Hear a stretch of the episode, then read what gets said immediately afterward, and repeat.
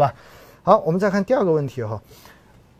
好，这个听众这个问题我觉得也蛮有蛮具有代表性的。他说，军工好像一直是波动比较大的行业，嗯，然后是不是择时在军工板块中间是异常重要的？呃，那姚总你怎么看？我觉得择时是很难做的，就是在这样的一个基础的前提判断下，就是择时对是应该确这您刚才也提到这些研究肯定也有研究嘛，大部分基金经理择时。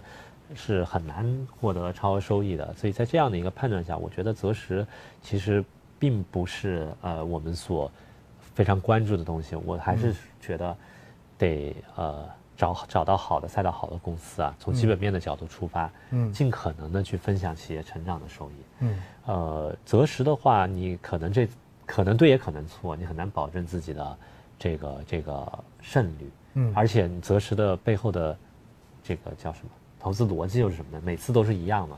对，就我我觉得很难择，啊，所以其实关于择时的问题哈，在之前的很多次直播中间，很多次的课程中间，也跟大家强调过，其实不要去做择时，尤其对于散户来说，因为择时它本来就是一件特别不可琢磨的事情。浩子可以说的这么直接的，对，不要不要做博。这个问题也特别好玩哈，呃，为啥之前大家都在炒消费、炒医疗？军工板块照理说应该不受疫情的影响，为什么热度不敌消费跟医疗科技呢？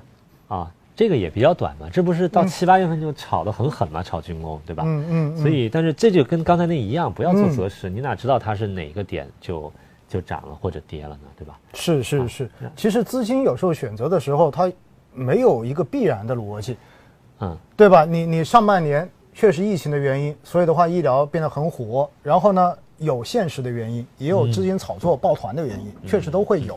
那回过头来，那军工当时起来了，那它的逻辑其实短期逻辑有时候真的是很难去找到一个确切准确的答案，可能不同人的想法都不一样。对对对。但是回过头来的话，这个赛道只要是好的，其实我就可以忽略掉这个东西了，对不对？我拿的公司是好公司，我觉得应该要忽略掉这个，做更长期一点的。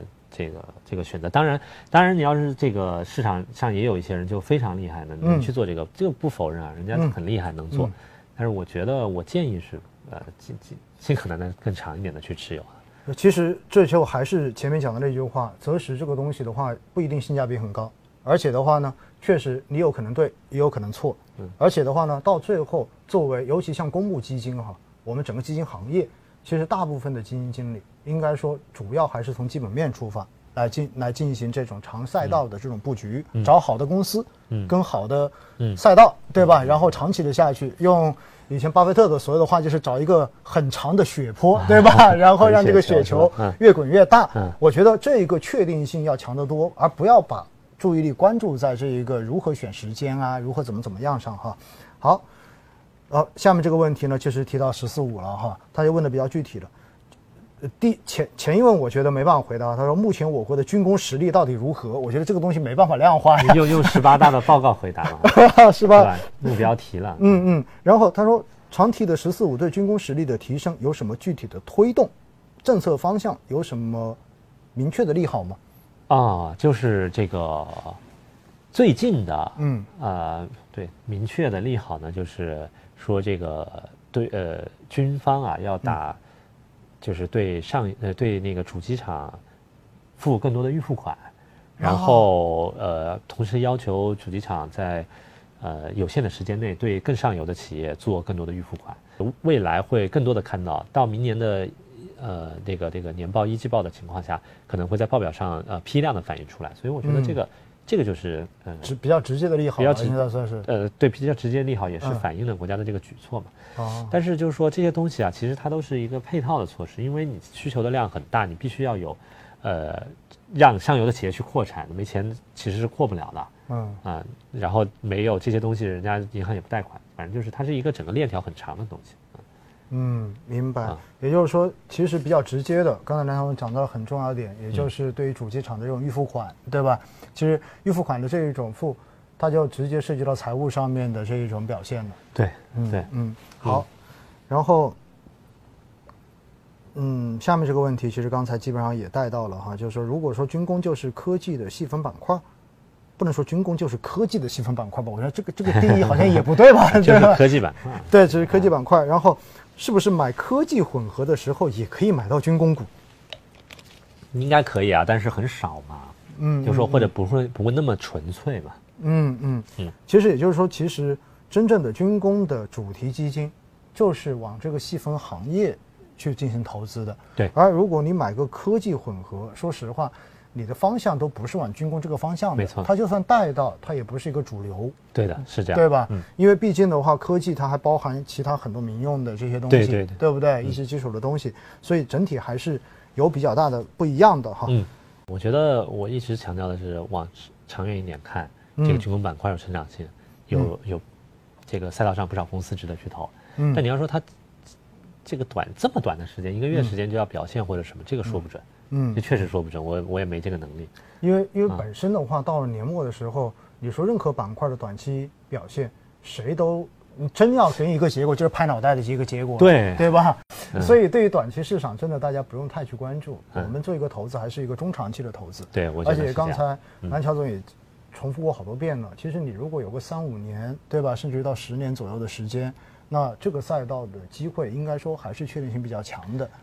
啊，对，我是说这个赛道能看这么长的时间，那么你你当然你不是说你能拿那么久，当然更好。嗯嗯嗯。啊，像我自己买自己基金也都是四年多，快五年吧，因为我一五年挂基金的嘛。然后这个嗯没那么长嘛，我觉得怎么样一年以上可能确定性就更高一些嘛。还是尽可能的就是长一点的维度。对，去考虑持有，不要看什么一个月或者说三一个季度这样子的持有，就一定要赚很多钱的。只是我没有能力看一个月到一个季度，确实这个挺难的。嗯嗯，其实我觉得这一点的话，不仅是您嗯觉得很难，我觉得市场上面谁都会觉得很难，因为本身。这种细分行业的走法，一方面本身跟它行业本身有关，对，更重要的是整个市场对它也会有影响，没错没错，对吧？你你你说行业本身确实它的逻辑就是很好，但是碰上市场系统性风险的时候，整个情绪都受打压。而且本身我们从方法论的角度来说，我们做这个管理基金做投资啊，本来就是说去呃找好的行业、好的公司去分享企业成长的收益嘛，然后在这个过程中自下而上选股为主，然后尽可能的呃去。呃，控制一下组合的这种回撤也好啊，或者注重持有人的体验，因为我自己买，自己感受很深嘛。嗯。但是从方法论的角度来说，这本来就不是一个短期的方法，不是去这个这个这个判断短期啊、择时啊什么。所以说我才一直强调，这是更长的话，这个方法是适用的，然后可能更长的话会看到好的效果。行业主题基金跟这种宽赛道的基金哈，嗯，那因为行业主题它完全聚焦于某一个行业，相对而言它的风险特征。非常非常的鲜明，嗯，因为它就是一个细分的，对。然后宽赛道的话呢，就是什么行业都能投一点，对，对不对？对。那其实这两种摆在一起，对于普通投资者的话，您觉得就是一般的选择选项，您觉得对普通投资者 偏哪个比较好一点？这个问题可能 我不知道，在我自己身上，因为我我管全市场的基金，宽赛道的基金，也管主题基金，嗯，对于我自己来说，我是都买了。那都有买，我我确实是都买了啊！我现在管着三只，现在还呃还马上发一个，我都买了。嗯，所以呃怎么个选择？我觉得跟风险偏好有关系，还是跟风险偏好有关。嗯嗯，这个这个年轻人都喜欢说，你要是够浪的话呢，你就去搞这种成长性特别强的，是吧？那就反正贝塔大的，对吧？明白明白。说其实说白了，整体来讲的话，应该说是不是可以这样理解？其实行业基金、行业主题基金的风险。从本质上面应该还是比宽赛道的，是不是适度的要大一点？不一定，也不一定。如果你这个行业，你比如像医药的，对吧？拿医药举例合适吧？前几年发生过的事嘛，那它就已经是本来就是好的赛道，嗯，然后又景气度向上了两年多，嗯，那一定是比比别的要好的嘛，嗯嗯。所以还是得具体问题具体分析。对你具体是不是相信这个行业的赛道是，嗯，未来会成长性很好，嗯，然后这个主动型的投资能力是不是具备，啊，方方面面，那那可以。其实说白了，选行业主题基金也好，或者你选行业基金也好，也包括指数吧，我们把它纳进来一起说，其实还是取决于你自己到底对到底对于这个细分行业的信心，对。足不足？对。你如果信心不足，你就真的不要去碰了，对不对？或者说你拿不准，你不知道它未来的这些年是不是有确定性机会的话，那你就不要选了，免得到时候买个东西自己。提心吊胆的是吧？总一天到晚总觉得不不放心。对，其实这个东西就没有必要了，你就不如去买个宽赛道的，就什么都能买的这一种。对，但是如果你真的很确定这个行业，你很看好，嗯，那其实又用那个最俗套的话叫做“你若相信，请深信 这个好，对对对，其实这不跟点菜一样，你喜欢吃辣的你就点辣的嘛，你要是觉得口味这个无所谓，那你就随便都来点儿啊。”。单赛道产品嗯。跟这种宽赛道产品的时候，嗯。其实说白了还是你自己的信心跟你自己对于这个风险的认知，嗯。能够去到什么样子。嗯嗯。你觉得哪个你买了之后你更放心，其实选哪个就对了。对。其实说到底的话，还是跟自己的这个风险属性、风险承受能力，对。应该是匹配的。对所以对